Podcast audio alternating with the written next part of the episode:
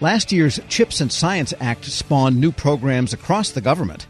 Among them is a $500 million Commerce Department initiative known as Tech Hubs. Now, Commerce's Economic Development Administration is asking the public how the Tech Hub program might work. We get details now from the Assistant Secretary of Commerce for Economic Development, Alejandra Castillo. Ms. Castillo, good to have you with us.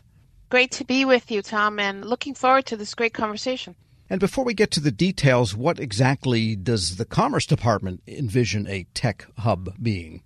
Right now, we're looking at tech hubs as an opportunity to have communities and places across the country build and evolve innovation centers to accelerate a region's evolution into a global leader in an industry of the future. So think about it. This is an opportunity for us to look at communities, their assets, the industries that are in those regions, and think about what are the different ingredients that would need to be in place in order to create a productive tech hubs.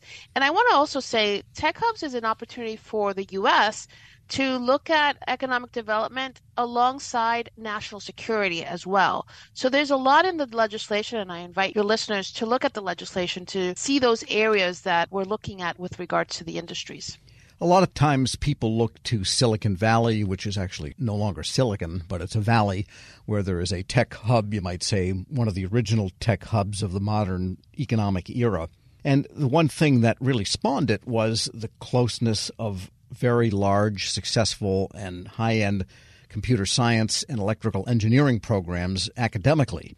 Is that a requirement, do you think, for the next set of tech hubs?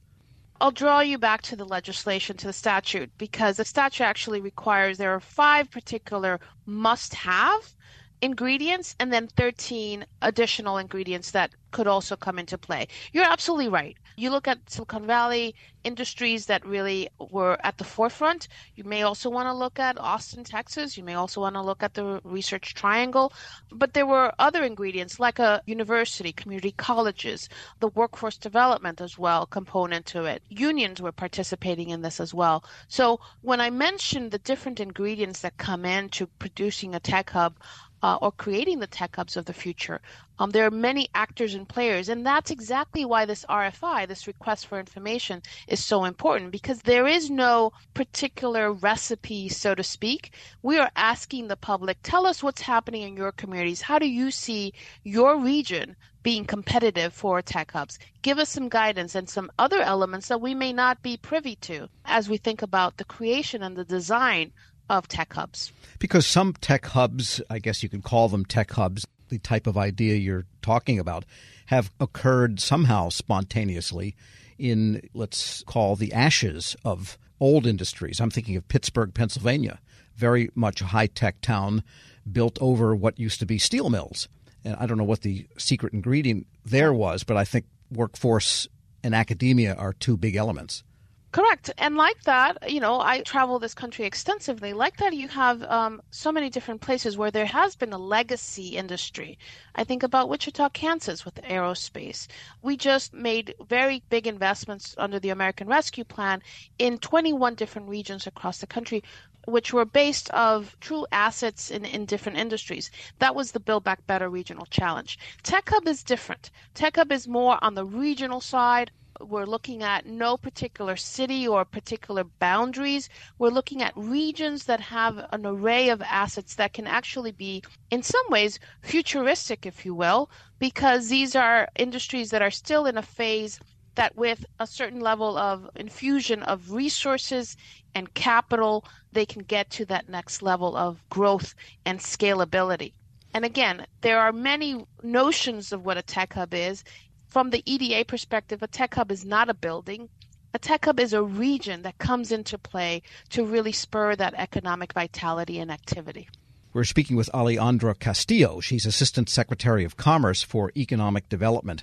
And there are areas of the country that once had hubs, maybe not tech hubs, but maybe it was textiles, maybe it was shoe manufacturing, all of these industries that are pretty much gone for the most part and yet you have an area and you still have people, but you don't have those tech hub maybe ingredients. There's no famous engineering school nearby. Is it the sense of commerce, your sense that investments can be made for where there's only the willingness and the workforce but yet somehow spawn the other ingredients needed to have a really vibrant hub that has sustainability.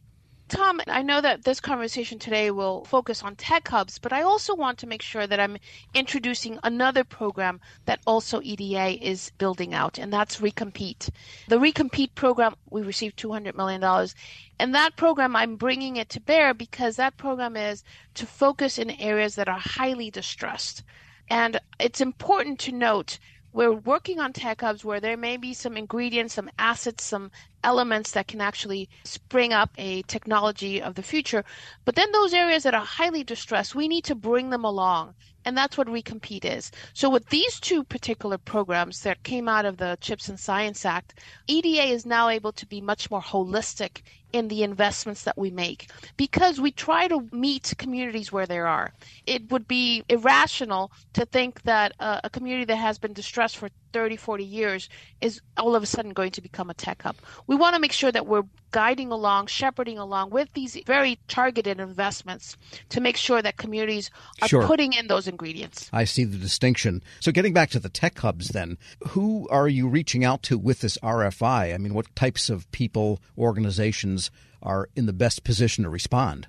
We have sent out this RFI very, very broadly both to private sector as well as to public entities, whether it's the mayors, the governors, obviously our congressional members, to universities, to community colleges, to unions, to nonprofit organizations, to philanthropy as well. The investments that the government will make are just a portion we're going to need not just a very broad array of stakeholders to be involved in the design, but also in the investment side as well. Hence why I mentioned not just the government and the private sector, but also philanthropic entities that will come in to make the investments even more robust. So it could be philanthropic entities and also investing for profit entities.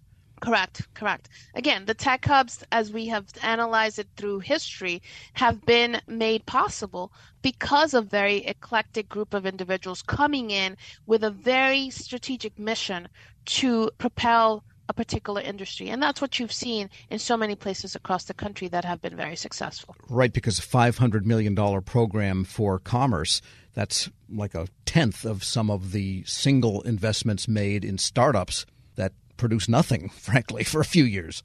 Well, I also want to put it into context. You know, the Chips and Science Act actually authorized Tech Hub at $10 billion.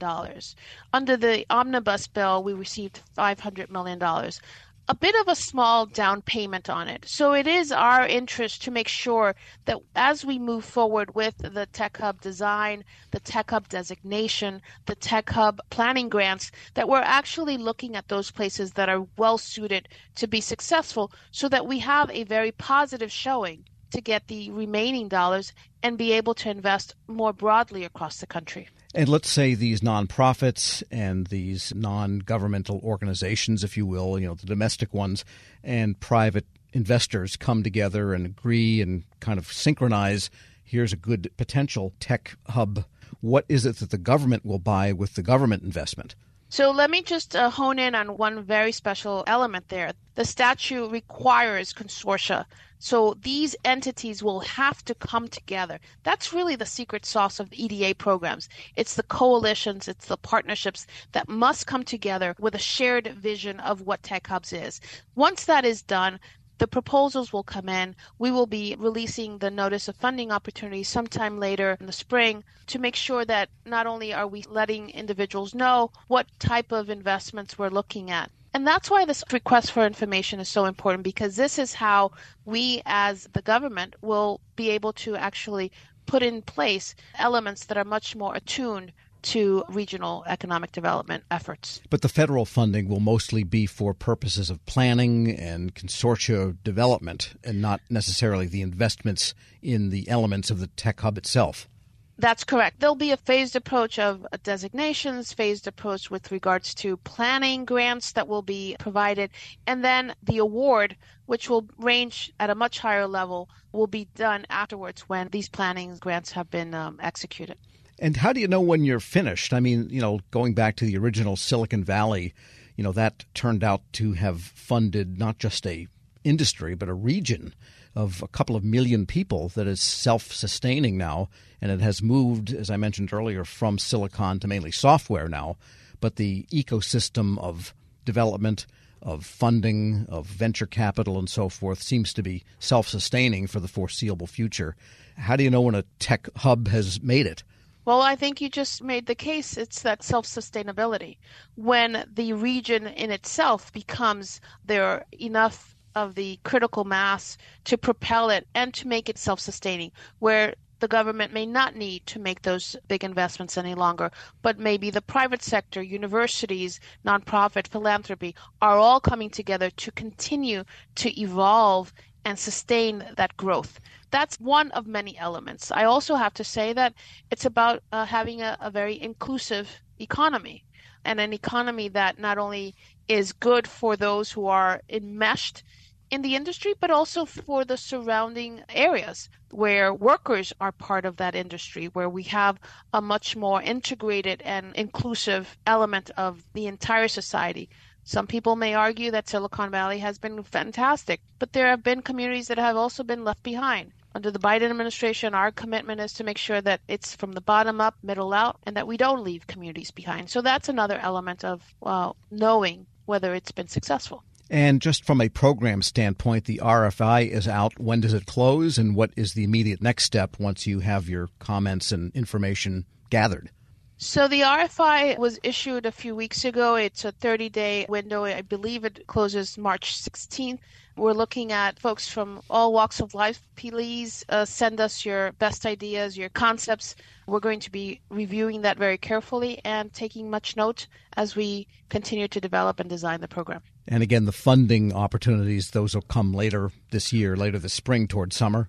Towards summer, we will be issuing a notice of funding opportunity, NOFO, so be on the lookout for that as well. Alejandra Castillo is Assistant Secretary of Commerce for Economic Development. Thanks so much for joining me. My pleasure. Thank you. And we'll post this interview along with a link to more information at federalnewsnetwork.com slash Federal Drive. Subscribe to the Federal Drive wherever you get your podcasts. Hello, and welcome to the Lessons in Leadership podcast. I'm your host, Shane Canfield, CEO of WEPA. Today I'm thrilled to be joined by Dr. David Wilson, President of Morgan State University. David has had a fascinating career and has garnered a long record of accomplishments from more than 30 years of experience in higher education administration.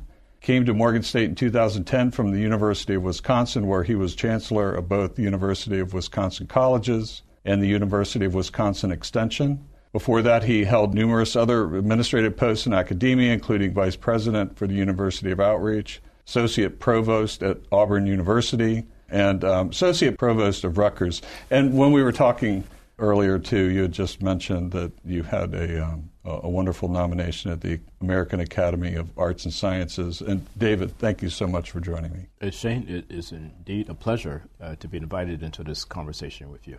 It's not in your um, in the short bio here, but I also know you served in some capacity in the Obama administration. Yes, I did. As a matter of fact, as I was leaving the University of Wisconsin, where I oversaw the UW colleges, I accepted the presidency at Morgan. And on my way into the presidency at Morgan in 2010, my name was advanced to President Obama to be considered as a member of his board of advisors on historically black colleges and universities. And so I accepted and served there for eight years during his two terms. Amazing. You've had a fascinating career at numerous universities across the U.S. How did you become passionate about the education field, and what are some of the biggest lessons that you've learned? First of all, I was made aware of a quote by Horace Mann, who was a great 19th century educator who really gave rise to public education in the United States. And he was the first to utter the phrase that education is the great equalizer. And why that resonated with me was because I grew up in abject poverty uh, in rural Alabama, and there was no law in Alabama as I was growing up that required black kids to go to school. I was kind of shut off from formal education on a consistent basis. I didn't get a chance to go to school full time until I was in the seventh grade. We lived on property there that were owned by um, the white landowners, And so the um, owner of the property, a white woman, would bring down to this little shanty that we lived in, and she would bring Look and Life magazines. My mom, uh, she would make us as children plaster these pages of Look and Life magazines against the wall of this little shanty to keep the cold wind out. I would take a kerosene lamp and go around the walls reading those articles in Look and Life magazines, which is when I first came across the phrase of Horace Mann. Hmm. From that point on, I committed myself, you know, to education. It's an amazing story, and two things occur to me. One, it's almost incomprehensible that this happened during our lifetime. You know, that to me is uh, almost shocking. It's also truly inspiring that you recognized that you could do more and sought out to do that and were successful at it. So when you think back on that experience, how has that informed, shaped, influenced your leadership position now as president of Morgan State? It, it had to have had an impact, but how would you articulate that? So if you go back to that Alabama environment, what I saw it was just so many people, my own brothers and sisters, who were 10 times smarter than I was. But my first five brothers were illiterate. They never got an opportunity to show the nation how brilliant they were. Therefore, I really took on this whole notion that my life had to be about ensuring that individuals who were drowning in potential and they didn't realize it would be in a position where they would realize it. I was never ever about positions that would enable me simply to replicate privilege. I don't care where you went to school. I don't care what type of family you came from. I think that's where sometimes we kind of get education wrong. Uh, we have institutions that want to define themselves uh, based on how many students they don't admit. I'm about just the opposite, taking individuals who are absolutely stellar and don't realize it and bringing that into existence for them. You've had so many opportunities uh, that you could do other things, perhaps at um, larger organizations. But you're where you want to be on purpose, by design, for the kinds of reasons you just talked about, that it's, it's fulfilling. But can you talk a little bit more about that? There have been so many so called top 50 institutions in the United States that have come aggressively after me. And, you know, I flirted with a couple of them, and I went home to Alabama because these two were very serious. And my family is brutally honest with me, and they keep me grounded. So I flew down and began to talk with them about these institutions that were coming after me, I was thinking they would be impressed. And when I finished, my youngest sister said to me, Now, are you finished? Clearly, we are not understanding why you would even consider leaving Morgan. It just reassured me uh, that I'm living my purpose at Morgan. And it is joyful uh, to be at a place where you want to be versus being at a place where others think you should be. One question that I always have to ask is there one leader or maybe a couple of leaders that have inspired you, that have, you mentioned Horace Mann, I don't know if, if that fits in this category, but what might be a couple of leaders that you remember that, that inspired you, that gave you purpose, helped shape your life? In 1989, when I was selected as a W.K. Kellogg Fellow, we had to be introduced to leadership that was different in a lot of ways than the leadership that we had been exposed to. In February of 1990, uh, Mr. Nelson Mandela was released. And that's where I wanted to go and meet Mr. Mandela. We had no idea that he would grant an audience, and he did. He granted an wow. audience, and uh, Mr. Walter Sisulu did as well. So here I am, having grown up in Alabama. I harbored some anger toward the society there that kept me from realizing my potential and then kept so many others like me from ever realizing their potential. At the end of a conversation that we had, someone asked Mr. Sisulu, We're leaving this conversation thinking that you harbor no anger towards a society that locked you away for 27 years. Are we leaving with the correct conclusion? He said, I harbored no anger or bitterness toward the society that locked me away for all of those years because I and others like me knew that what we were doing was the right thing. If you commit yourself to doing the right thing, there should never ever be any space in your heart for anger or bitterness.